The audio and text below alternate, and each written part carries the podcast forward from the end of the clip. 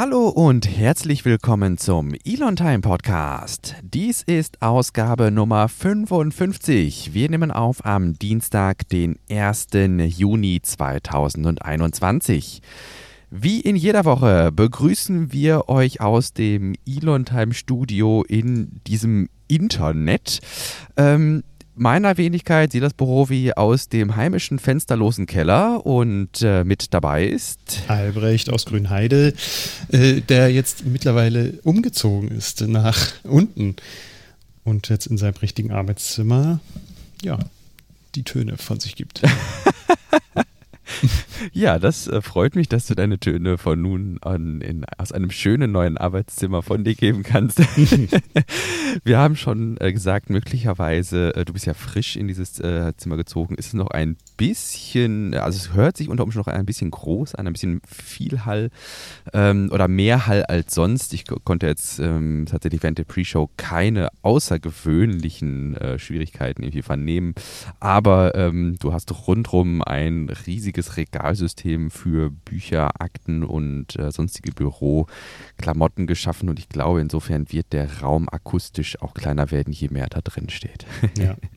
Ja, nicht, dass der falsche Eindruck entsteht, ich selber brauche eigentlich diesen ganzen Raum gar nicht. Also diese Regalmeter, aber meine Frau, die Grundschullehrerin ist, äh, ja, die hat einiges an Material und von daher, ja, werde ich dann in Zukunft auf dieses riesige Regal mit Lehrmaterial gucken.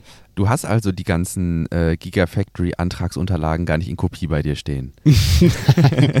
nein, tatsächlich nicht. Nein, nein, nein, nein. Das gibt es bei mir alles digital. Das gibt papierloses Giga-Berlin-Büro quasi.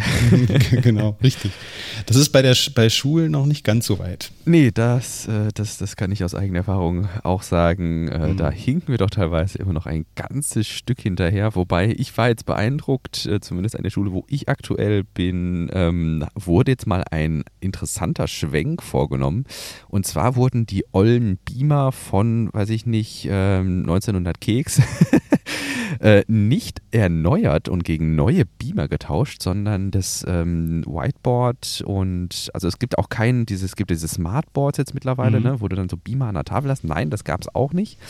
Äh, sondern ganz interessant, äh, die haben jetzt große, große, große Fernseher ähm, aufgehängt die so zwischen die Tafeln passen oder tatsächlich auch mobil sind, so mit Tafelflügeln dran. Also das sind in der Mitte Fernseher und links und rechts so ein Tafelflügel Aha. dran. Total spannend irgendwie. Ähm, du kannst auch den Fernseher nicht schreiben, okay. aber ähm, ich bin sowieso ja mit meinem äh, iPad und dann entsprechend mit äh, Stift unterwegs und ich finde das total genial, wenn du da, weiß ich nicht, so ein Pan 80 Zoll Gerät irgendwie hast. Also ich glaube, die Diagonale 2, 2 Meter oder was haben die in der Diagonale? 2, 2,5 Meter, irgendwie so in der Größenordnung. Also richtig große Geräte, aber es war wohl günstiger, als eben Leinwand äh, und Beamer zu erneuern, beziehungsweise da so ein Smartboard hinzustellen. Okay. Und ähm, das finde ich mhm. eine interessante Entwicklung, finde ich cool, ähm, gerade wenn man eben so digital unterwegs ist. Hm. Ja, wenn das dann am Ende auch gern und viel genutzt wird, ist das ja auch nicht äh, verkehrt. Aber ich habe so äh, aus der äh, Vergangenheit immer mal wieder so im Kopf, dass dann diese Smartboards halt irgendwie im ja. Raum sind und dann aber gar nicht genutzt werden, ja. weil ja vor allem auch das ältere Personal vielleicht nicht die Muße hat, sich dann damit auseinanderzusetzen. Ja, nur deshalb also nicht mit den Tafelflügeln dran. Du kannst es einfach als Whiteboard nutzen irgendwie, mhm. ne? aber dann, wenn du ähm, mal digitale Inhalte hast, dann kannst du die einfach per Airplay da draufschmeißen oder mit ja. diesem, wie, wie ist das bei Microsoft, dieses oh. Miracast, glaube ich, ne? Mhm, also, ja, das kann gut sein. Ja, ähm, lange Rede, kurzer Sinn, System Schule verlassen wir vielleicht äh, für heute. Was haben wir heute vor? Ja, wir sprechen äh, über SpaceX, Raumfahrt im Allgemeinen, Tesla Elektromobilität und auch nochmal über Boring Company. Boring Company. Es wird aber da. mit Sicherheit nicht langweilig werden. Ähm, wir haben in dieser Woche ein bisschen mehr Zeit, äh, müssen jetzt also nicht hastig ins erste Thema reinspringen. Können aber, also auch mal über Schule sprechen. genau. Ähm, aber dennoch, ähm, wenn wir bei SpaceX anfangen, stimmt die Reihenfolge überhaupt? Ja, die Reihenfolge stimmt so. Ja. Ähm, was haben wir bei SpaceX zu berichten?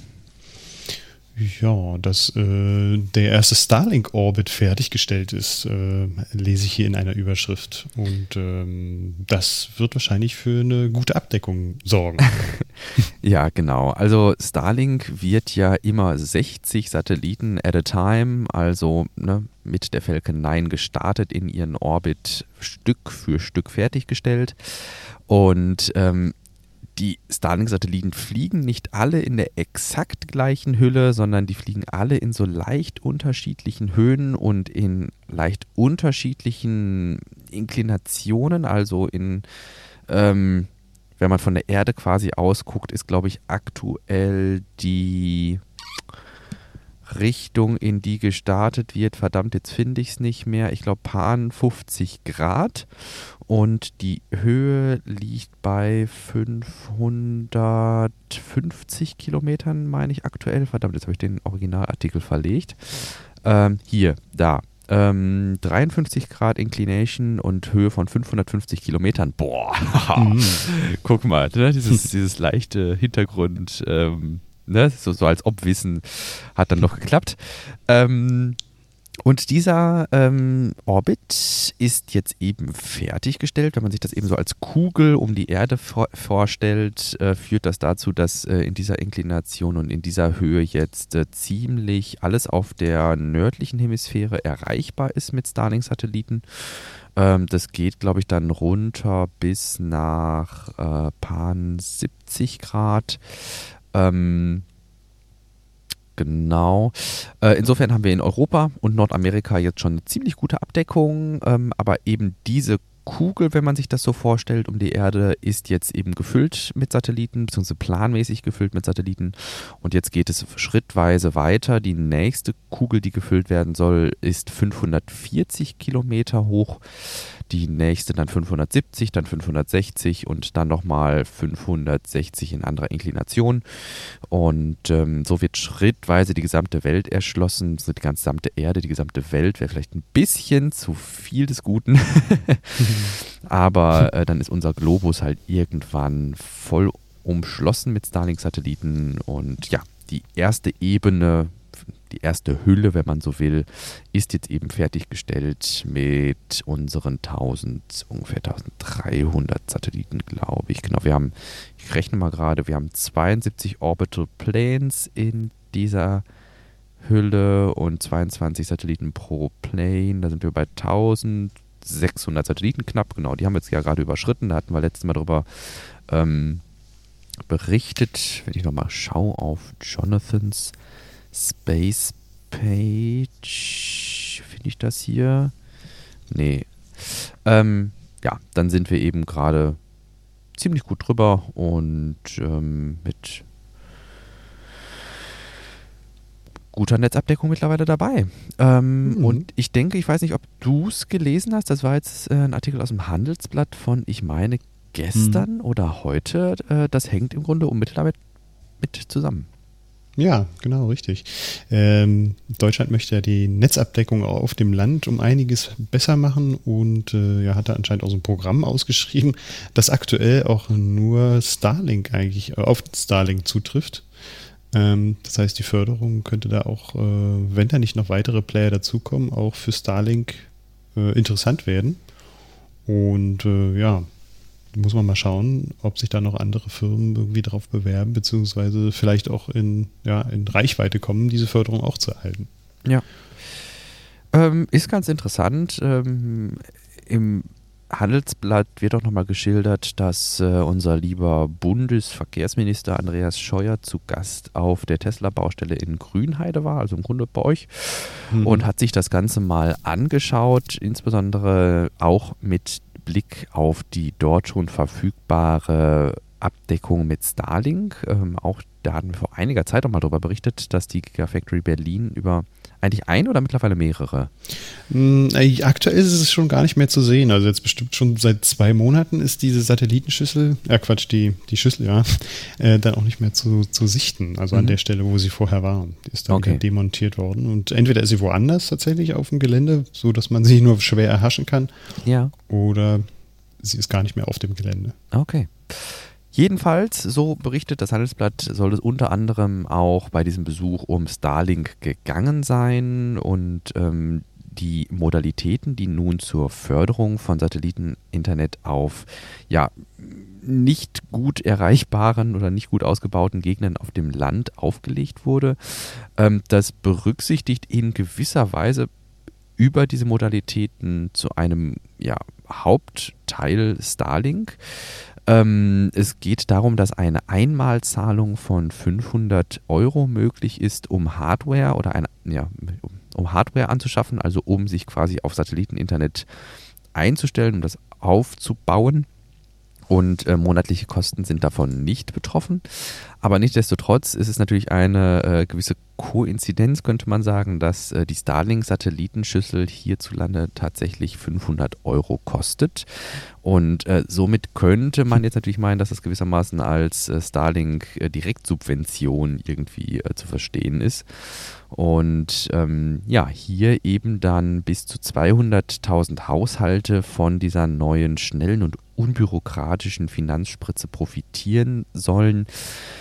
Ich bin gespannt, wie stark das tatsächlich der, dem, der, der Bekanntheit von Starlink ähm, mhm. zuträglich ist, weil ich das Gefühl habe, dass Mund-zu-Mund-Propaganda nicht also gerade im Telekommunikationssektor vielleicht nicht hundertprozentig ausreichend ist, wie es vielleicht Tesla üblicherweise mit Fahrzeugen handhabt. Aber ähm, dass die, also die SpaceX-Tochter Starlink ähm, hier möglicherweise dann nochmal andere Wege, weiß ich nicht, Haustürgeschäfte oder ähnliches ähm, gehen muss, um hierfür dann auch Bekanntheit zu sorgen.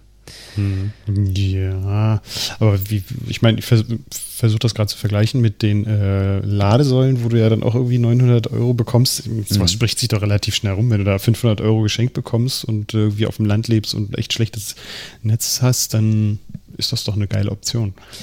Ja, also ich, ich, kann mir schon vorstellen, dass das äh, auf jeden Fall diesen Push dann auch gibt, mhm. sich das anzuschauen. Also ich könnte mir vorstellen, dass hier eventuell dann wirklich diese enge Verzahnung, auch die enge mediale Verzahnung ähm, zuträglich ist. Also dass nicht nur gesagt wird, ähm, Andreas Scheuer oder das Bundesverkehrsministerium, er selbst wird da ja ne, nur drüber mhm. gucken mhm. äh, oder mitverantwortlich sein und nicht ähm, derjenige, wie auch immer. Aber das Bundesverkehrsministerium ähm, gibt euch jetzt irgendwie 500 Euro, damit ihr euch Satelliteninternet aufbauen kann, sondern das ist ja medial schon sehr eng geknüpft an Starlink. Und mhm. insofern, wenn man das dann vielleicht auch selbst googelt und nach dieser Förderung dann eben sucht, ähm, dass man dann auch direkt konfrontiert wird damit, dass das ja äh, sehr gut übereinstimmt mit dem, was dann eben Starlink bietet. Allerdings muss man natürlich dazu sagen, dass man durchaus bereit sein muss, dann 99 Euro zusätzlich im Monat mhm, zu Monat, bezahlen. Ja. Ähm, um das in Anspruch zu nehmen. Ne? Also mhm. das ist dann natürlich eine ganze Stange Geld, wenn ich vergleiche, dass wir, weiß ich nicht, gut wir haben jetzt hier 50 Mbit, das ist mit Sicherheit weniger als das, was Starlink äh, bietet. Also ich glaube, die letzte Messung vom Ministerium waren irgendwie 280 Downstream und 66 Upstream im Schnitt. Ähm, also insofern deutlich mehr als jetzt so eine 50 Downstream und 10 Upstream ähm, von jetzt irgendeinem hm. DSL-Anbieter bei uns in der Stadt. Aber weiß ich nicht, ich zahle halt auch nur 35 Euro oder so. Mhm. Ne? Und ähm, insofern, ich glaube, die Leute, wenn sie dann entscheiden können zwischen, ich habe vielleicht 6 Mbit oder halt 280 über Starlink, muss dafür aber statt 19 Euro im Monat aber auch 99 Euro im Monat zahlen. ähm, ja, bin ich äh, gespannt, wie äh, gut das angenommen wird. Wäre natürlich witzig, äh, wenn man dann demnächst mal irgendwie durch äh, ja, Winterberg oder durch die Eifel spaziert und wie ich das schon mal erzählte, äh, dann ja, links ja. und rechts die äh, Starlink-Schüsseln aus den Häusern ragen sieht. ja, genau. Ja, ähm, aber insofern, das ist ja vielleicht dann auch unsere Chronistenpflicht hier. Äh, solltet ihr ZuhörerInnen sein und auf dem Land leben und geplagt sein von schlechtem Internet, dann denke ich, ist das eine zeitgemäße Lösung, hier auf Satelliteninternet von Starlink zurückzugreifen. Wir hatten ja auch schon in den letzten Folgen immer mal wieder über Kooperationen gesprochen, die da laufen um äh, dann auch eine schnelle Anbindung ans Internet ähm, zu gewährleisten. Wir hatten über Azure und über äh, Google Cloud Services berichtet.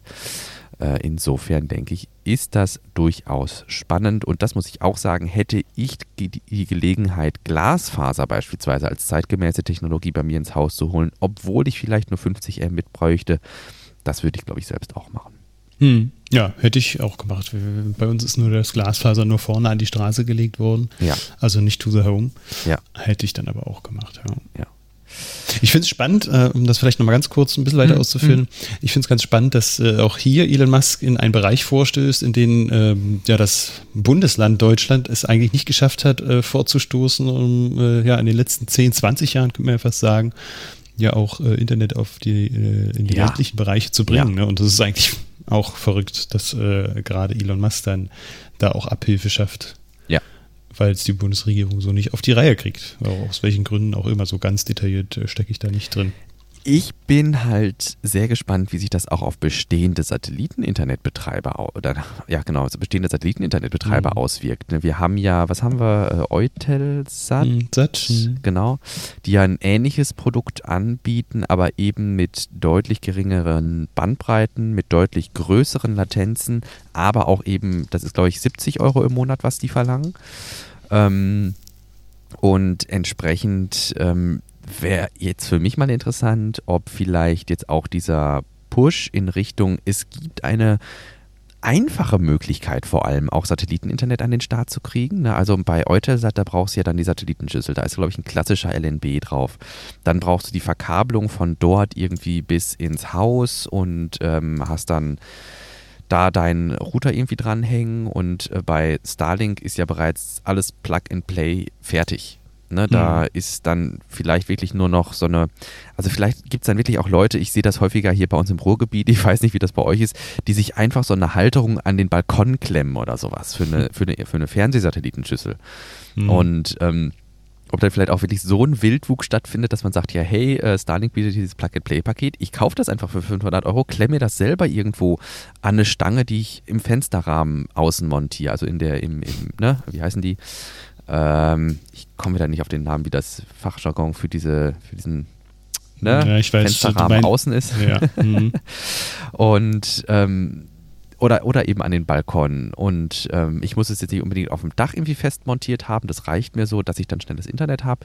Fände ich mal eine interessante Sache. Und vielleicht baut SpaceX dann auch irgendwann so weit aus, dass sie sagen, hey, die Schüssel braucht nur noch Strom irgendwie und dann hat die sogar einen WLAN-Access Point oder sowas eingebaut. Ne? Das wäre Hm. ähm, schon eine witzige Sache. Ähm, und ich denke, dass man da den Leuten durchaus mit entgegenkommt. Ja. Auch hier, ich äh, habe nochmal geguckt, Eutelsat, ob was es da so für News gibt äh, in der letzten Zeit und äh, da ist zu lesen, dass 100 Mbit in ganz Deutschland jetzt äh, durchstartet mit Mhm. äh, Eutelsat Connect. Ähm, was sind denn die Latenzen? Haben wir das vielleicht mal? Das würde mich mal interessieren. Bei Eutelsat? Mhm. Hm. Eutelsat. Wird hier jetzt nicht beschrieben. Guck gerade mal. DSL-Latenzen. Ähm, wir haben ja Zeit, das ist ja das Schöne. Hm. Ähm, Latenzzeiten. So, ähm, zusammen mit den anderen Ver Verzögerungsfaktoren ergeben sich Latenzen zwischen 500 und 700 Millisekunden. Das ist um einiges mehr als bei Starlink. Genau, ne? also DSL-Latenzen liegen ah, bis 20 Millisekunden, Mhm. würde ich jetzt mal sagen, ist so üblich. Kabel-Internet-Latenzen sind nochmal deutlich höher, das stimmt. Ähm, Starlink-Latenzen waren, glaube ich, auch im Bereich bis 50 Millisekunden. Also die sind ähm, eher in DSL-Größenordnung. Äh, laut Musk wird das Starlink-Netz eine Latenzzeit von unter 20 Millisekunden aufweisen. Ähm, insofern durchaus konkurrenzfähig, finde ich. Hm. Gut. Von Ja. hier aus vielleicht zu einem zu einer letzten News im SpaceX-Segment. Und zwar habe ich das gerade noch auf die Schnelle gefunden, dass der Ocean Spaceport Deimos äh, weiterhin im Bau befindlich ist und für einen Start bzw. für eine Jungfernfahrt im nächsten Jahr vorgesehen ist. Mhm. Na geil. Oder ich sehe auch eine Animation dazu, Ja, beziehungsweise in der Grafik. Das sieht ja schon nice aus. Ja, ich finde eigentlich auch sehr ähm, standesgemäß, dass das Ganze nicht bei strahlendem Sonnenschein und äh, wolkenlosem Himmel äh, hier gerendert ist, sondern dass das Ganze bei grauem Himmel und leichtem Seegang irgendwie so ne? mhm. äh, in Szene gesetzt wurde. Und ähm, ich, ja, ich kann es mir tatsächlich gut vorstellen. Also das mhm. Bild zeigt im Grunde den Launch Tower, wie er jetzt gerade gebaut wird in Boca Chica auf der Starbase. Da hatten wir ja auch schon erste Designs gesehen und ähm, einen ja, ähnlichen Launch Tower sieht man hier eben auf dieser Plattform, die im Wasser schwimmt und in Grauanthrazit gehalten das ja Starship samt Super Heavy Booster beherbergt. Ähm, ich glaube, Kühlung, gerade wenn man so über Flame Trenches nachdenkt, man muss ja gerade, wenn eine Rakete startet und die Triebwerke nach unten gerichtet sind, gucken, wo gehe ich mit den Abgasen, äh, die aus meinen Triebwerken kommen, hin? Wie leite ich die möglichst so ab, dass nicht alles in der Umgebung zerstört wird? Und äh, bei 32 äh, Raptor-Triebwerken, die eben geplant sind äh, für die äh, Super Heavy Booster, äh, wir erinnern uns oder rufen uns mal gerade in Erinnerung, aktuell sehen wir drei Raptor Engines, die äh, Richtung Boden feuern und auch die äh, richten sichtbaren Schaden an der Betonplattform an. Ähm, entsprechend muss man hier natürlich eine gewisse Kühlung und Ableitung ähm, der Raketentriebwerksabgase finden. Und ich denke, das wird gerade auf dem Meer keine allzu große Herausforderung werden, äh, hier eine Lösung dann zu finden, die man dann eben Wasser kühlt oder ähnliches. Mhm. Ich bin echt gespannt, wie das dann aussieht. Und wie die die ja, da hinbekommen, da hatten wir ja Wollte ich auch gerade sagen. Ne? Genau, hinbekommen und dann da zusammenbauen und ja. äh, ja, Treibstoff dorthin kriegen. Ja. Mhm. Die Antizipation, die wir ja so in, vor einigen, schon einige Folgen her, als wir das erste Mal darüber gesprochen hatten, war ja, dass man eigentlich einfach hingehen könnte und die darüber fliegen. Also selbstständig. Mhm. Ne, die sollen ja sowieso selbstständig starten und landen. Und insofern wäre es ja eigentlich auch naheliegend, wenn die dann auf der, an, an der Starbase eben in Boca Chica, Texas, nachdem sie fertiggestellt wurden, starten und dann eben auf ihren verschiedenen Plattformen landen, um ähm, ja dort dann vielleicht äh, gesteckt zu werden irgendwie. Ne? Mhm. Ich fände das super spannend. Und dann auch überleg mal, allein die Präzision, die du haben musst, um ein Starship, also die zweite Stufe, neben dem Super Heavy Booster, der vielleicht schon da gelandet ist, zu landen. Mhm. Und nicht dort in dem Turm zu landen. Ja, ja, ja. Super spannend. Ne? Das vielleicht, das ähm, sind vielleicht unseren Hörerinnen und Hörern, die nicht so oft auf Starlink-Starts gucken oder mit einem oder SpaceX-Starts gucken. Ähm, es ist ja bisher so, wir starten zwar ähm, an einem Launch Tower. Das heißt, wir haben den ja, die, die Startrampe, beispielsweise bei, äh, bei den Crew Dragon, äh, sehr äh, eindrucksvoll, wo dann auch dieser Crew Access Arm dran ist, wo die Leute eben oder die Astronauten die Rakete betreten. Und das ist aber ja nicht der Platz, wo die Raketen wieder landen, sondern da gibt es eine dezidierte Landing Zone oder häufig landen sie ja auch auf den Plattformen im Wasser, aber sie starten eben nicht da. Und wenn ich meine Raketen eben an der gleichen Stelle starten und landen will, dann ist eben einerseits dieser Launch Tower im Weg und wenn da schon eine Rakete steht, auf die ich ja aufsatteln muss irgendwie, dann ist die auch in Anführungsstrichen im Weg. Also es wird echt richtig spannend. ah, cool. und und äh, es ist halt die Frage, ob die dann auch eher aufgefangen werden. Ja, ja, äh, ja. Oder ob sie dann doch tatsächlich, so wie es ja in der Vergangenheit immer gemacht wurde, dann äh, mit ähm, eigener Kraft dann auch zum Stehen kommen. Ja. Hm. Das ist, das ist auch nochmal spannend. Genau. Da die Diskussion läuft ja noch. Ne? Also bekommt ja. der Super Heavy Booster überhaupt richtige Landing Lags oder wird der eben vom Launch Tower gefangen? Oh. wir hatten, ich glaube, wir hatten mal vor diese Twitter-Animation, wo, wo mm. so mhm. einfach so zwei Roboterhände in den Himmel ragen und dann den Booster umarmen und ja, fangen genau. oder sowas, ne? Das war gut, ja. ja. Also sowas in der Art und Weise irgendwie ist geplant. Wir gucken mal, ob das ähm, dann auch ingenieursmäßig umsetzbar ist und in Realität auch ja. auftaucht. Cool. Ja, jetzt äh, kommen wir mal so ein bisschen zum Thema mh, hm, Weltraumschrott. Das haben wir in der Vergangenheit auch schon des Öfteren angesprochen und vor kurzem, vor zwei oder drei Folgen hatten wir auch mal gesprochen, dass es äh, auf äh, europäischer Ebene da auch eine Konferenz dazu gibt und das einen auch schon recht häufig. Ne? Wir hatten festgestellt, ja, ja. das war, glaube ich, die 25. wenn ich mich nicht alles täuscht, äh, Konferenz. Also in dem Dreh zumindest. Und äh, da scheint auch schon ziemlich viel darüber gesprochen worden zu sein. Und äh, ja, jetzt äh, wird auch nochmal klar, dass es doch äh, recht wichtig ist, da auch was zu tun, denn äh, äh, der Canadarm ist getroffen worden. Wovon ist noch nicht ganz klar. Ähm, aber ist er denn noch funktionsfähig? Das hatte ich jetzt gar nicht nachgelesen. Oder ist da irgendwie Arbeit nötig an dem Arm, um den wieder zu reparieren? Also laut ähm, Besatzung ist der Canadarm weiterhin einsatzfähig. Ähm, da sind wohl keine Teile beschädigt worden, die eben die Funktion beeinträchtigen. Das ist wohl in der Anführungsstrichen nur eine Perforation dieser, hm. Isola dieser isolierenden Hülle. Ähm, trotzdem ähm, hat das jetzt natürlich nochmal ähm, für Diskussionsstoff gesucht, äh, gesorgt, äh, betreffend eben des, der Space Debris-Problematik, die du gerade ansprachst. Mhm. Ähm, es ist von einem Lucky Strike äh, die Rede, also einer Kollision, die jetzt keine ähm, ja, nennenswerte Beschädigung oder keine Beschädigung hervorgerufen hat, die mit einem Außeneinsatz repariert werden müsste äh, und den Betrieb an der Raumstation einschränkt. Ähm, Interessant fand ich, dass ja, äh, oder immer wieder interessant finde ich ja auch, dass die äh, ISS ja von ihren eigenen äh, verlorenen Werkzeugen immer wieder eingeholt wird. Ne? Also wenn Astronauten Werkzeuge verlieren, weil die beispielsweise nicht richtig gesichert waren oder ähnliches, ja. dann kommen die ja auch immer wieder vorbei, ne? weil die ja immer im gleichen Orbit sind.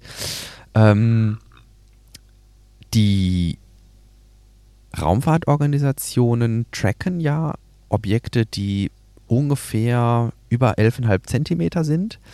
Ähm, ungefähr. ja. Ja, ne, größer, ein bisschen kleiner, also je nachdem, was man natürlich auch sehen kann. Manchmal hat man vielleicht auch Metallteile, die besonders flach sind, aber dafür eine große Oberfläche haben. Ne? Also mhm. je nachdem.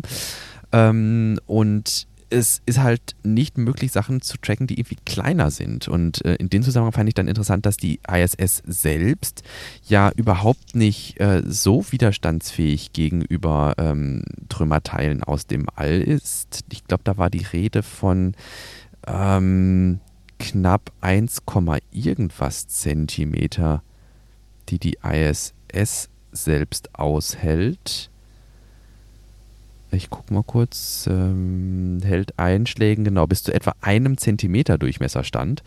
Wenn ich also sage, ich gucke so nach Teilen, die so ungefähr 11,5 oder ne, 11 Zentimeter mhm. groß sind, dann hat man mit Sicherheit auch viele Objekte, die man nicht entdecken kann, äh, die, in die, die auf die ISS einprasseln. Und mhm. ähm, ja, da dann eben für Probleme irgendwie sorgen können. Ne? Mhm. Natürlich spielt auch immer die Geschwindigkeit eine Rolle, aber ja. Ja. Äh, die, die ESA hat einen ganz schönen Vergleich gezogen in ihrem äh, Environment, äh, Space Environment Report. Mhm.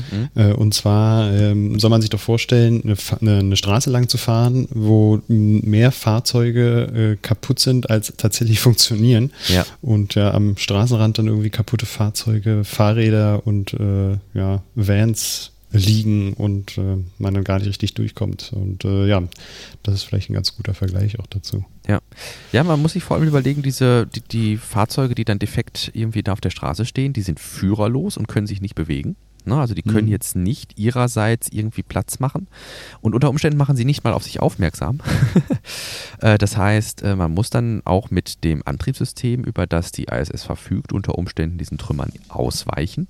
Und ähm, ja, das ist einfach eine Herausforderung, ähm, die auch immer schwieriger wird. Äh, die mhm. ESA hat auch äh, auf der Konferenz, und ich habe es einfach nochmal der Vollständigkeit halber reingenommen, das ist ein Artikel aus Oktober nee, September, Entschuldigung, letzten, vorletzten Jahres. Hui.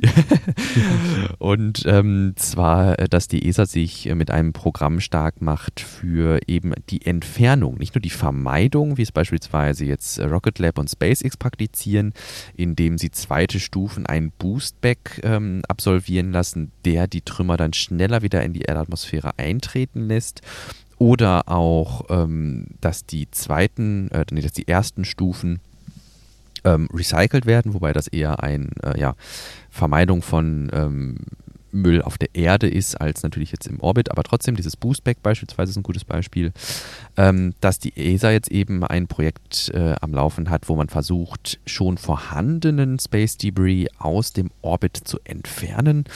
Ähm, schade finde ich, dass das mit Sicherheit zum x-ten Mal referenziert wird und ich auch schon zigmal davon gehört habe, dass solche Projekte irgendwie an den Start gehen. Aber das einzige konkrete Projekt, finde ich, was zur Vermeidung von Space Debris oder zur Entfernung in gewisser Weise geführt hat, war dieses, ich weiß nicht, ob du dich noch erinnerst, mit diesem, mit diesem kleinen Philius-Satelliten, der ähm, gestartet. Ja, genau. Mhm. Und dann mit eigener Kraft sozusagen die, äh, ja, das Teil, was sie angeflogen haben, dann äh, die Orbit Genau. Ja, oder neu pushen. Ne? Also das war ja, mhm. es ging da, glaube ich, um den Northrop Grumman-Satellit, der irgendwie schon End of Life war, weil er keinen Treibstoff mehr hatte. Und äh, diese, dieses, dieses äh, System, was dann eben da hochgeschickt wurde, war im Grunde ein Triebwerk in Satellitenform. Ne? Also das war quasi mhm. ein Ersatztriebwerk mit Ersatztreibstoff und allem drum und dran. Und das wird dann eben angedockt an ähm, die schon bestehende Triebwerksglocke, weil deren Ausmaße kennt man ja und dann wird quasi die Lebenszeit dieses Satelliten nochmal verlängert, indem man ein frisches Triebwerk mit frischem Treibstoff dahin bringt. Ähm, aber dass jetzt irgendwie diese, diese, diese, immer diese schillernden Pläne wie wir bringen da ein Netz hoch und dann fangen wir das ein und bringen das dann wie ein Müllsack zurück zur Erde, ähm, muss ich sagen, nee, habe ich bisher noch nicht so viel von gesehen. Mhm. no. Ja, insofern, ich bin gespannt, wann das Ganze dann vielleicht mal in ein Projekt äh, überführt wird. Aber ich bin optimistisch, dass noch zumindest in unserer Lebenszeit mal ein Demo-Projekt in dieser Größenordnung stattfindet. Ja. Ja, von hier aus ähm, ist im Grunde unmittelbar daran geknüpft, die, er, die ERSA, die ESA nennt die Entwicklung für unhaltbar und zwar welche Entwicklung? Äh, naja, gut, dass im, natürlich immer mehr Satelliten im ähm, Orbit umherschwirren, äh, die dann aber auch nicht funktionsfähig sind und dann zu solchen Problemen führen, wie wir es äh, eingangs beschrieben haben. Genau, im Zentrum der Konzern oder äh, der Bedenken steht stehen vor allem diese Megakonstellationen. Ähm, du hattest gerade schon aus dem Umweltreport äh, zitiert, wo es um ja, allgemein Space Debris ging, aber es gibt auch einen eigenen ähm, Abschnitt zu mhm. einem, mhm. ja, sie nennen es einen unhaltbarer Anstieg von äh, Objekten im Orbit. Und zwar zählt die ESA inzwischen über 25.000 Objekte in der Umlaufbahn, nicht nur Satelliten, da hatten wir schon mal darüber gesprochen, das erschreckend, wenn man, also was heißt erschreckend, aber wenn man mal nur schaut, wie viele funktionsfähige Satelliten wir im Orbit haben, dann sind das gar nicht so viele, wie man meint. Ähm, aber es sind halt bis zu 25.000 Objekte, die sich, die sich defekt oder nicht defekt als Trümmerteil oder als Ganzes im Orbit befinden. Und äh, wenn man nun in die Betrachtung mit einbezieht, dass äh, Starlink perspektivisch über 10.000 Satelliten haben soll, dass es so noch OneWeb gibt als weitere Konstellation, die auch dann irgendwie zigtausend Satelliten haben soll. Dass Roskosmos, äh, das Russland, weil sie ja eben weder äh, OneWeb noch Starlink nutzen wollen, auch eine eigene Konstellation auf den Weg bringen möchte, die auch wieder zigtausend Satelliten umfasst. Und jetzt habe ich gerade noch einen Artikel mit reingeschmissen, den ich auch äh, gefunden habe, der ist auch noch nicht so alt. Ähm, wo habe ich ihn hier? Dass China auch eine eigene Konstellation an den Start bringen möchte. Vom 26. Mai ist der Artikel. Ähm, dann auch wieder zigtausend Satelliten. Also, dass diese 25.000 Teile, die wir jetzt haben, möglicherweise in zehn Jahren mhm. verdoppelt oder dreifacht werden, nur durch ja. neue Konstellationen. Trümmerteile vollkommen außen vor. Ja. Ähm, ja, dass da die ESA Bauchschmerzen kriegt, äh, kann ich sehr gut nachvollziehen. Und das ist ja auch was, wo wir, glaube ich, nie so richtig für uns wissen, wie stehen wir jetzt dazu? Einerseits finden wir natürlich als Space Nerds und als Tech Nerds auch in gewisser Weise diese äh, Megakonstellation total praktisch und wir sehen da auch große Chancen mit verbunden, wenn es um den Zugang zu, äh, zum internationalen äh, Internet geht, ohne irgendwie Repression durch eine lokale Abwicklung fürchten zu müssen, Beispiel China oder sowas. Ähm, aber es ist natürlich auch eine Belagerung des Orbits. Ne? Hm. Ja, definitiv. Und da hatte sich die ESA 2002 auch schon mal zusammengesetzt und hat Regeln sich ähm, überlegt, oder seit 2002 machen sie das, um zu schauen, dass man die Leute oder die Stakeholder, die da mh, hm, etwas in, in, in, den Orbit bringen, dann auch dazu bringt, äh, sich darum Gedanken zu machen, wie sie diese Sachen, die sie da in den Orbit schießen, auch wieder, ja, äh, äh in einem bestimmten Regularium dann auch wieder runterkriegen. Ja. Und äh, ja, da hat man anscheinend zu wenig getan in letzter Zeit und das muss auf jeden Fall ausgebaut werden. Gerade vor dem Hintergrund, wie du schon sagtest, dass halt äh, die kommerzielle Operatoren da auch wesentlich äh, stärker in den Markt einsteigen als äh, ja in den Jahren zuvor. Und ich habe hier gerade mal noch aus dem aus dem Environment Report, Space Environment Report nochmal Zahlen. Da war 2019 äh, äh, sind 400 äh, Dinge in den Orbit geschossen werden und äh, worden und äh, jetzt im Jahr 2020 1200.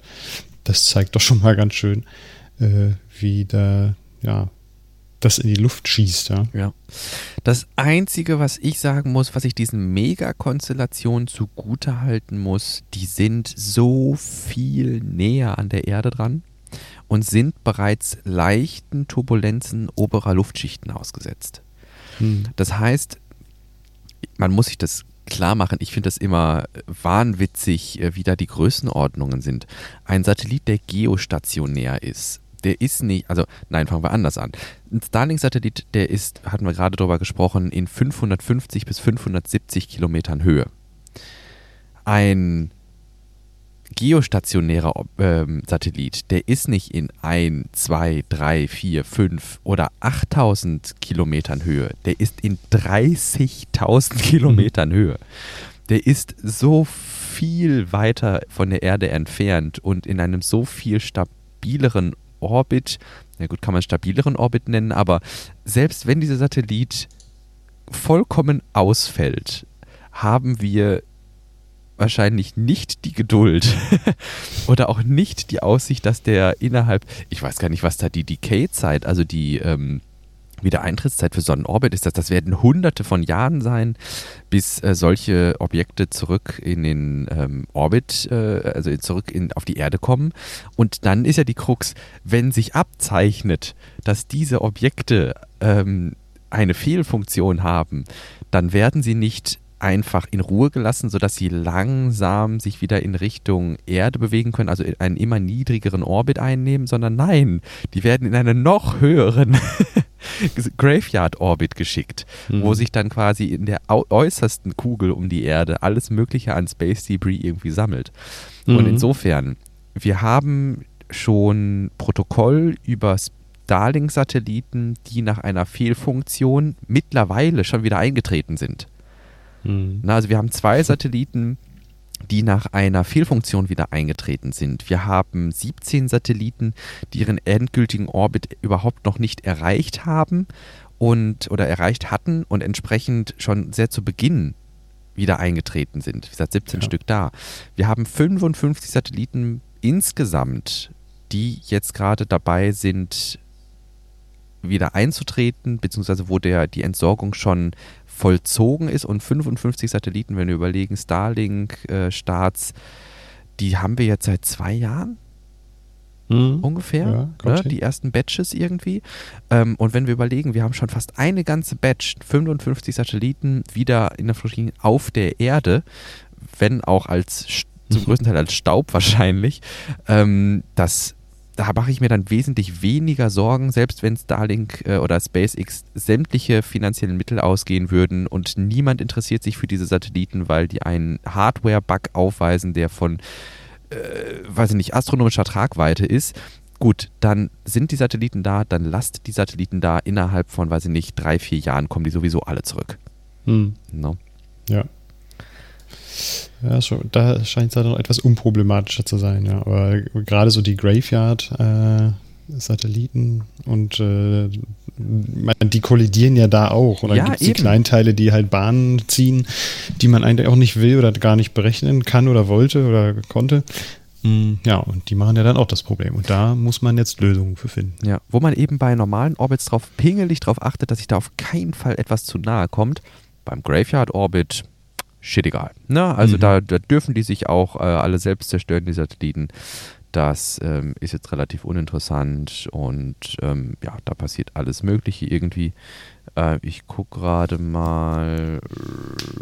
Aber das ist ja für so eine Megakonstellation eigentlich auch der große Vorteil, ne? dass du da eigentlich ein sehr redundantes System hast. Wenn ja. da halt ein Satellit ausfällt, dann ist das so, das ist jetzt nicht das Problem. Aber ja. wenn man mal an die großen 10-Tonnen-Satelliten von damals denkt, die Telekommunikationssatelliten, äh, wenn die halt ausfallen, dann ist äh, schon ein größeres Problem da. Genau. Ne, nochmal, ich habe gerade nochmal noch, genau gegoogelt, ne, der Geostationary Orbit ist 35 1786 hm. Kilometer. Und 500 Kilometer oder 570 Kilometer fliegen höchstens äh, die Starlink-Satelliten. Also ich denke, das macht dann den Unterschied auch schon irgendwie ganz gut klar. Ja. Guck mal, wir hatten zu Beginn der Episode äh, Bedenken, dass wir möglicherweise nicht genug Gesprächsstoff finden, aber wir haben jetzt schon etwas mehr als die Hälfte rum und da wir ja, ja. kein Klingel mehr haben, weil wir die Pre-Show ja aufnehmen, ähm, wollte ich noch einmal kurz darauf hinweisen, dass wir jetzt gut die Hälfte oder etwas mehr als die Hälfte schon rum haben. Mhm. Ähm, ja, hier vielleicht der obligatorische Hinweis, wenn euch interessiert, was wir hier so vor der eigentlichen Aufnahme machen, das äh, nennen wir bei, bei, bei Podcasts ganz liebevoll Pre-Show.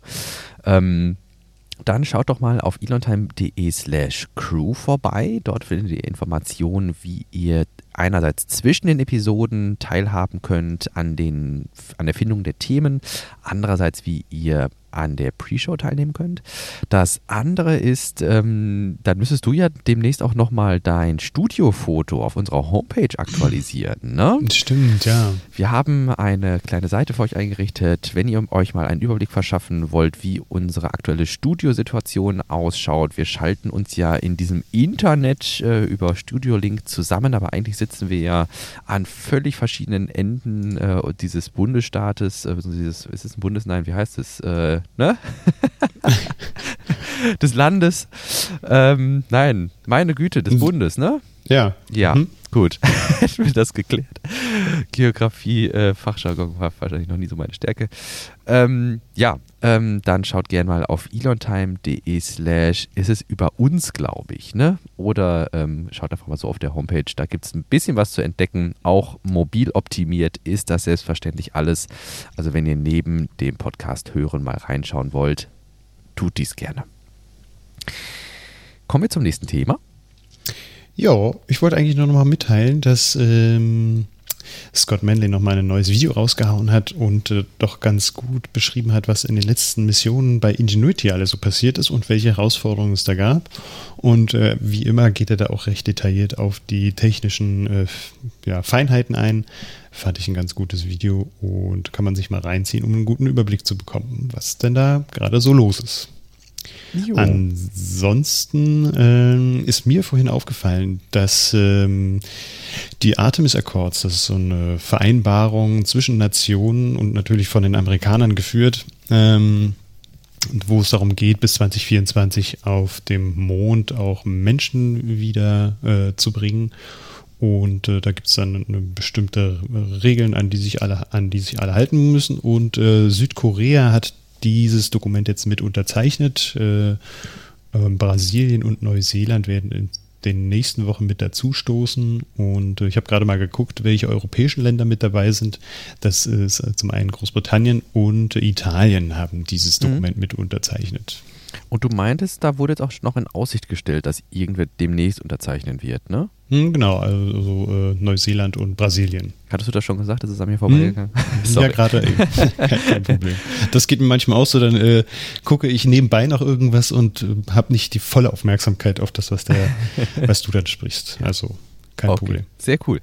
Nein, ich finde ähm, interessant, dass jetzt dann doch diese Papiere von so vielen Nationen auch noch unterzeichnet werden. Die Probleme, die damit in Zusammenhang stehen, da hatten wir vor Urzeiten mal einen Artikel von Frank Wunderlich Pfeiffer ähm, durchexerziert. Ähm, den äh, würde ich einfach nochmal mit verlinken, weil natürlich die Artemis Accords als, ähm, ja, wie du sagtest, USA-zentriertes äh, Strategiepapier ähm, auch sowas wie Rohstoffrechte und sowas regeln. Und ähm, ich denke, da müssten dann auch die anderen Stakeholder durchaus nochmal ran, um ähm, ja, sich da nicht auf ein zu kleines Stück vom Kuchen möglicherweise geeinigt zu haben. Mhm. Ja. Mhm. Der Vollständigkeit halber würde ich gerne noch loswerden. Äh, wir hatten vor einiger Zeit die äh, das nicht der SpaceX, nicht Starlink Rocket Lab Mission Return to Sender. Das war das erste Mal, dass äh, erste Schritte in Richtung Wiederverwendung unternommen wurden. Die Electron-Rakete ist damals gewassert. Und ähm, ja, jetzt steht die Interstage, die eben auf dieser Mission unterwegs war, zu Anschauungszwecken bzw. als Deko-Objekt in gewisser Weise äh, im Foyer von Rocket Lab. Ähm, ja, die Electron ist also erfolgreich zum Absender zurückgekehrt und äh, nun als Ausstellungsstück bei Rocket Lab. Mhm. Ja, das äh, scheint auch so, äh, scheint ein recht großes äh, Stück zu sein. Ja, das macht, glaube ich, ein bisschen was her, wenn du es so im Foyer zu stehen hast. Ja, das ist so. Das ist ja das äh, Stück, was quasi erste und zweite mhm. Stufe miteinander verbindet. Und äh, da ist so die ganze Hardware drin, die dann auch für die Wiederverwendung verantwortlich ist, also Fallschirme und ähnliche Systeme. Äh, bei Rocket Lab wird ja eben mit dem Fallschirm gelandet. Und ja, entsprechend groß ist natürlich die Interstage. Mhm. Von hier aus zum nächsten Block vielleicht. Mhm. Ja, genau. Tesla-Block. Da haben wir jetzt äh, heute und gestern spät am Abend noch erfahren, dass ähm, die Batteriefabrik, die ja dort in Grünheide oder hier in Grünheide dann auch gebaut werden soll, sehr wasserschonend ähm, ja, ist und dann die maximal äh, den Maximalverbrauch des Wassers auch nicht äh, allzu sehr erhöhen wird oder auch äh, so gut wie gar nicht. Ähm, das äh, liegt an der Technik, die dort zum Einsatz kommt. Das ist ja beim Battery Day auch schon so ein bisschen angesprochen worden, dass man mit sehr wenig Wasser auskommen wird, weil das im Trockenbettverfahren äh, gemacht wird. Und äh, ja, das freut natürlich oder sollte zumindest die Naturschützer oder die Naturschutzverbände da freuen, die da auch immer auf sehr ja. wenig Wasserverbrauch pochen. Ja. Ja, ich finde es ähm, interessant, dass quasi die konservativsten äh, Hochrechnungen der Naturschutzverbände jetzt unterboten wurden äh, mit dieser Veröffentlichung, bzw. mit dieser Mitteilung. Und ähm, am Anfang hatte ich so irgendwie so, so, so, den, so den Impuls, irgendwie zu denken, ja, natürlich verbraucht die Gigafactory mit der Batteriefabrik kein Wasser mehr. Ähm, haben sie irgendwie schön gerechnet. Ähm, aber wenn man dann mal ein bisschen weiter einsteigt, dann sagtest du direkt, nee, das ergibt eigentlich Perfect Sense. Äh, wenn man sich auch mal auf das zurückbesinnt, was äh, Elon während des Battery Day gesagt hatte, ne?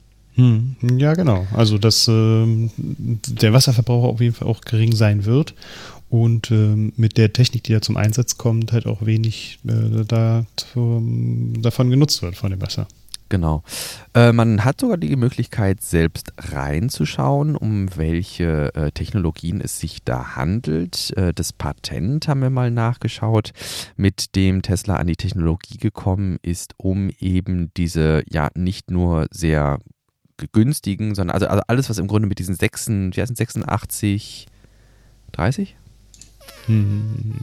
46, 80. 46, 80. Okay, Entschuldigung. äh, alles, was im Grunde mit diesen 46, 80er Zellen zu tun hat, alles, was auf dem Battery Day im Grunde so ähm, dargelegt wurde, das basiert auf äh, Patenten, die Tesla gekauft hat, beziehungsweise Tesla hat ein Unternehmen akquiriert. Jetzt öffnet bei mir die Seite nicht, sodass ich nicht äh, on the fly den Namen des Unternehmens äh, vorlesen kann. Den muss ich jetzt dann hm. doch nochmal kurz suchen. Spark, irgendwas war es, ne? Hm, International weiß ich auf jeden Fall noch. Spring Power, nichts Spring mit Spark. Power, ja. Genau, Spring Power International haben sie akquiriert. Da weiß man halt nicht, wie viel sie für dieses Startup bezahlt haben. Aber um dann eben die Patente, die Spark, nicht Spark, Spring Power, äh, die Patente, die Spring Power gerade zur Anmeldung gebracht hatte, auf Tesla zu überschreiben, haben sie ähm, ja über einen groben Daumen irgendwie äh, drei Dollar bezahlt. Äh, wir haben da auch mal diese Patent, wir wissen nicht, ob Patent oder Patent Assignment äh, Coversheets mit in die Shownotes äh, geschmissen, wo man das Ganze nachlesen kann. Und ähm, ja, das war wohl so dieses, dieses Kernpatent, äh, was dafür verantwortlich ist, dass die 4680er Zellen nicht nur in diesem Trockenverfahren hergestellt werden können, wie es eben auf dem Battery Day geschildert wurde, sondern dass auch eben das eintritt, was Elon sagte, dass die eben sehr wassersparend produziert werden können, was jetzt hier ganz konkret bei der Planung und äh, Genehmigung der Gigafactory Tesla zugutekommt, ähm, sodass die Wasserverbräuche hier in einem Rahmen bleiben, der sehr zufriedenstellend ist, denke ich, für eine Fabrik, für eine Kfz-Fabrik dieser Größenordnung mit angeschlossener Batteriefabrik. Mhm. Was man mal auch noch sagen kann, ich weiß gar nicht, ob wir darüber beim letzten Mal gesprochen haben, die sind ja dabei, gerade äh, noch die Lagerhalle zu bauen, wobei, wenn man sich diese fetten Fundamente mal anguckt, mhm. dann kann das eigentlich keine Lagerhalle sein. Mhm. Wenn man mal die Arbeiter sieht, äh, wie sie da an diesem Fundament arbeiten, also mhm. aktuell machen sie da diese ganze Stahlbewehrung, wird da zusammengeknüppert, das sind circa 1,8 Meter äh, dicke Beton Fundamente. Also das ist schon richtig heftig. Und äh, da kann man nur davon ausgehen, dass entweder in diesem Bereich äh, etwas extrem Schweres kommt oder halt etwas äh, aufgebaut wird, was extrem hohe Präzision braucht, ohne irgendwelche Erschütterungen mhm. von, vom Boden oder so. Mhm. Mm, das ist auf jeden Fall spannend zu beobachten, wie das gerade da hochgezogen wird. Das ist ähm, nicht ohne. Also so ein Fundament habe ich so noch nie gesehen. Das ist echt heftig. Ich wollte gerade sagen, also so hoch wie ich groß bin, ist ja dann das Fundament. Also da kann es ja mhm. einige Leichen loswerden. Ne? das ist bestimmt der einzige Grund, warum sie das so machen. Ja, okay. Ja, ähm, ja nee, spannend. Ähm, das äh, ist auch das erste Mal, dass ich das jetzt in der Größenordnung höre, aber da ist ja dann im Grunde klar, dass man mit einem Augenzwinkern eine Lagerhalle baut. Ne? Mm, also, ja. ich, ich, schreibe bei meinen Tweets auch immer äh, maybe future battery plant. Also es ist noch nicht ganz klar, aber ja. letzten Endes kann es eigentlich auch nichts anderes sein. Ja. Finde ich cool, ähm, dass man das dann da doch so beobachten kann. Wie gesagt, wir hatten auch, äh, ich glaube, in der vorletzten Episode schon mal zusammengekehrt, dass es eigentlich schön ist, hier wieder zu sehen, wie viele Beteiligte dann auch Infos zusammenpuzzeln. Mhm. Ähm, ja, und wenn das dazu führt, dass dann da eben äh, die Batteriefabrik entsteht, dann finde ich das nur gut. Was ich mich gerade frage, vielleicht hast du da Infos zu, bei der Gigafactory haben wir ja beim Fahrzeugbau verschiedene Phasen, die angestrebt werden. Ne? Phase 1 bis 4 und wir haben jetzt gerade Phase 1, die gewissermaßen nur ein Viertel der geplanten oder irgendwann mal möglichen, sagen wir mal nicht mhm. geplanten, sondern irgendwann mal möglichen Gesamtgigafactory darstellt. Gibt es solche Iterationsschritte jetzt auch oder deuten die sich an in den Antragsunterlagen? Hagen für die Batteriefabrik oder geht es da all in? Wir machen hier direkt die weltgrößte Batteriefertigung hin. Also gesprochen wurde immer von 200 Megawatt. Äh, das soll so mit die größte sein im europäischen Bereich. Mhm. Ähm, dadurch, dass die, dass die Dokumente ja noch nicht veröffentlicht sind, sondern die werden ja jetzt erst dem Landesumweltamt übergeben diese Woche. Äh, mhm. Die müssen sich das ja dann nochmal genau anschauen und in, äh, in, ein ordentliches Paket schnüren, sodass das dann der Öffentlichkeit präsentiert werden kann. Mhm. Ähm, und erst dann wissen wir eigentlich, worum es sich da konkret handelt. Und dann kann man doch erst sagen, okay, ist das irgendwie in iterativen Schritten gedacht oder wollen die es gleich wirklich von vornherein so groß ziehen? Aber Wie viele angedeutet 200, ähm, ob jetzt, waren das ein Megawatt? Ich glaube, da wird äh, in ich hoffe, Megawatt es sind Megawatt. Berechnet. Ja, ja, genau. Also weil, Gigawatt nicht. Ne? Gut, gut, gut. Ne, weil das wäre jetzt natürlich, also wenn es 200 Gigawattstunden, wenn ich nee. überlege, die Gigafactory One in Nevada ist, glaube ich, äh, 35 Gigawattstunden. Also 35.000 Megawattstunden.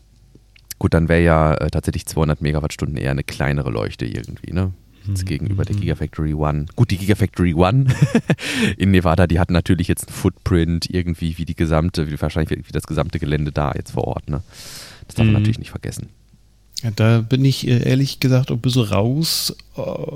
Das ähm, hört sich sehr viel an. Es hieß immer, es ist, also das, was die jetzt hier äh, Grünheide bauen wollen, ist Europas größte Batteriefabrik. Ja gut, ich weiß ja nicht, was so die größte ist, ne? Ja, ja. Hm. Kann natürlich sein ähm, Tesla, aber ich finde jetzt gerade auch nicht. Das, lass, lass, uns das zum nächsten Mal ja. nochmal nachreichen. Das würde mich auch interessieren. Ja. Äh, und es gibt ja viele Ambitionen jetzt in Zukunft. Ähm, auch Batterien hier zu produzieren äh, im Bundesgebiet. Mhm. Und ähm, Microvast zum Beispiel gehört ja dazu, die sind ja auch äh, gleich um die Ecke. Ähm, und äh, Karte, CATL, wird ja auch eine größere Fabrik Fabrik bauen. Und äh, in Polen gibt es zum Beispiel auch LG Chem, die auch ziemlich äh, also die auch schon eine Fabrik haben, die auch sehr viel Output hat. Mhm. Ähm, genau. Das wäre vielleicht mal nicht verkehrt, da so einen Überblick zu bekommen. Und da gibt es auch eigentlich ganz schöne Grafiken, die irgendwann mal ja. wieder aktualisiert werden. Ja, ja, ja, ja. Also das wäre also das, wo ich jetzt denken würde, das, das könnte nochmal spannend sein, dass man da mhm. wirklich nochmal eine Größenordnung bekommt, weil wie gesagt, wenn die Gigafactory in Nevada wirklich dann so viele Größenordnungen größer ist als jetzt die, die da geplant ist, kann ich mir fast nicht vorstellen. Ähm, Jetzt lese ich hier gerade, ähm, Tesla wolle in der Brandenburger Gemeinde Grünheide eine Produktion von Batteriezellen mit rund 100 Gigawattstunden hm. pro Jahr aufbauen. Später soll dies sogar oder könnte dies sogar auf 2 oder 250 Gigawattstunden erweitert werden. Ah. Ähm, zum Vergleich, schön, Tesla mit Panasonic in den USA betriebenes Batteriewerk Gigafactory One soll zunächst 35 Gigawattstunden erreichen. Oh. Also insofern äh, würde dann selbst mit 100 Gigawattstunden schon die Gigafactory One getoppt werden. Oh, siehst du gut, dass du nochmal nachgeschaut hast? Also bin ich mit meinen Megawattstunden äh, da ziemlich daneben. Das, das könnte ja dann tatsächlich weniger vielleicht an einem Skalierungsfaktor liegen, sondern vielleicht sehr stark mit der 4680 zu tun haben. Ne? Mhm. Also Elon hatte ja diese, diese, diese ähm, Videos mitgebracht oder diese Videoschnipsel ja. von den ähm, Flaschenfabriken oder Zeitungsproduktionslinien, äh, mhm. wo alles quasi ratatatatata wie am Schnürchen läuft und äh, kein Zentimeter der Fabrik im Grunde ungenutzt bleibt. Ja. Ähm, und wenn du sowas natürlich jetzt äh, vergleichst mit so einer, ja, kleinen, also dagegen ja wirklich Kleinserienfertigung irgendwie ähm, in der Gigafactory One, wo ja die Standardzellen momentan hergestellt werden, die eben noch nicht so schnell mit diesem Trockenelektrolytverfahren und sowas hergestellt werden können, dann könnte das auch wirklich ein Produktionsvorteil sein, ne? dass die hm. Gigafactory, wenn sie dann eben die 4680er Zellen baut, einfach diese deutlich hoher, mit deutlich höherem Volumen ähm, raushauen mhm. kann. Ne? Ja, aber da bin ich auch, da sind extrem viele Leute darauf gespannt, was da in dem äh, Dokument ja. dann zur Veröffentlichkeit ja. geführt wird und ja. äh, zur Öffentlichkeit, ich, der Öffentlichkeit vor Augen geführt wird, meine Güte. Und ähm, ja, da werden wir sicherlich einige Stunden verbringen, uns die Dokumente reinzuziehen. Ja, Cool, cool, cool, cool, cool, cool, cool. Das äh, finde ich mega spannend. Ähm, ich denke, wir dürfen da sehr gespannt sein, wie es äh, bei euch weitergeht. Mhm. Mit Blick auf die Zeit. Ähm, wir sind eigentlich schon rum, muss ich sagen. Oh. Was? Was? Das hm. ging, ja, ich glaube, wir sind mit 50 Minuten eingestiegen und sind jetzt bei einer Stunde 45. Also haben wir jetzt knapp 55 Minuten rum, genau. Ähm, Lustig. Wir können. Ich erst am Anfang gedacht, dass wir eine halbe Stunde nur schnacken. Ja, ja. Ähm, ich lasse das mal mit den Powerpacks raus, das ist vielleicht gar nicht so interessant. Ähm, allerdings, was ich noch loswerden wollen würde, ist eben, dass Tesla wohl ab sofort oder demnächst bei AMD einkauft. Auf der Computex, äh, die jetzt stattgefunden hat, AMD hat eine Keynote auf der Computex gehalten und hat natürlich neben Notebook, Handy und äh, Ultrabook-Chips auch äh, über RDNA 2 gesprochen und das sind die Chips, die auch auf der Basis in der PlayStation 5 beispielsweise vorkommen. Und äh, es wurde jetzt bekannt gegeben, dass AMD mit Tesla kooperiert, um diese Chips auch ins Model S und X zu bringen. Also hat man dann tatsächlich das, wo wir vor einigen Monaten, glaube ich, drüber gewitzelt hatten, eine fahrende Spielkonsole in gewisser Weise, wenn, zumindest mit auf die Leistung geschaut. Ähm, ob da die ähm, Autopilot-Funktionen darüber abgebildet werden. Das werden wir dann noch sehen. Aber ähm, ich finde es erstmal spannend, dass Tesla hier anfängt zu kooperieren, weil eigentlich ist ja so die Devise ähnlich wie bei Apple, wir machen alles selbst. Selber, ja. Ähm, dann lass uns doch vielleicht auch das mit Artemis in die nächste Woche äh, verschieben. Da bin ich nämlich nicht sicher, wie wir die Überschrift zu deuten haben. Ähm, Elektroauto-News ja, titelt, dass Artemis zur Landung ansetzt. Ähm, allerdings ist hier nur wieder äh, ist hier nur die Rede von einer Wiedereingliederung nach Audi. Ähm, ja, ob da jetzt konkrete Produkte in der Mache sind oder sowas, das schieben wir dann vielleicht einfach mal ins Pad für die kommende Woche. Hat nichts mit Raumfahrt zu tun. Genau. Ja, da passt das dann vielleicht ganz gut. Äh, Astupalea hat er dann, da gibt es dann auch ja. noch ein paar News dazu, dann können wir das zusammenschmeißen. Ja, gerne. Dann die letzten paar Minütchen vielleicht noch auf The Boring Company. Wir hatten in der letzten Woche berichtet, dass der Tunneltest in ja, Fullscale gewissermaßen stattfindet und das erste Ergebnisse natürlich über die Testpersonen. Ich glaube, du hattest auch getwittert über den Test am BER, ne? Ja, genau. Genau, ne, dass in ähnlicher Art und Weise Informationen über diesen Testlauf äh, an die Öffentlichkeit gelangt sind. Nun aber Elon sich auch nochmal persönlich dazu geäußert hat und den Test einen vollen Erfolg genannt hat.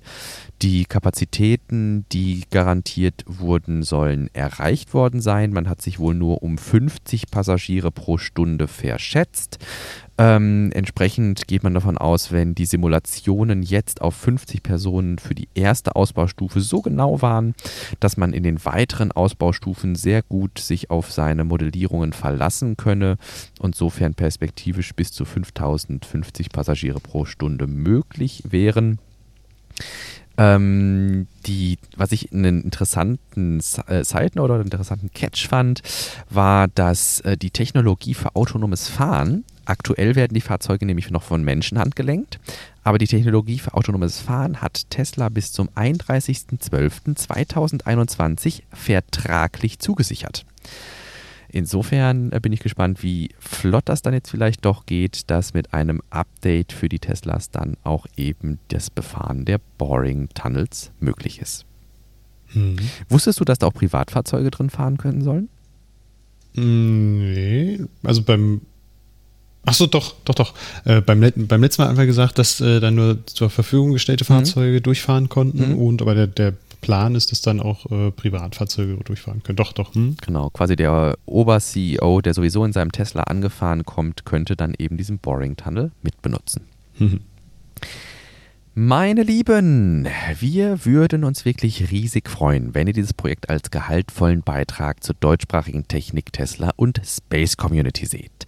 Wenn dem so ist, schickt uns doch gern Feedback an post.elontime.de, folgt den Podcast auf Twitter oder lasst uns ein paar Sternchen bei iTunes da an alle, die uns wirklich bei Twitter derzeit folgen, äh, mea culpa. Ich habe tatsächlich äh, den Twitter-Feed über, äh, ja, neben Discord ein bisschen vernachlässigt. Ich müsste so eine Doppelpost-Strategie irgendwie entwickeln, dass ich alles, was ich bei Discord für die Shownotes reinschmeiße, dann auch nochmal bei Twitter poste, damit ähm, ja alle Beteiligten hier in den Genuss unserer Berichterstattung kommen.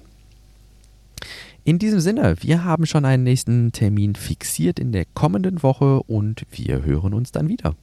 Hm, ja, gerne. Bis in dahin. einer Woche. Jo, tschüss. tschüss.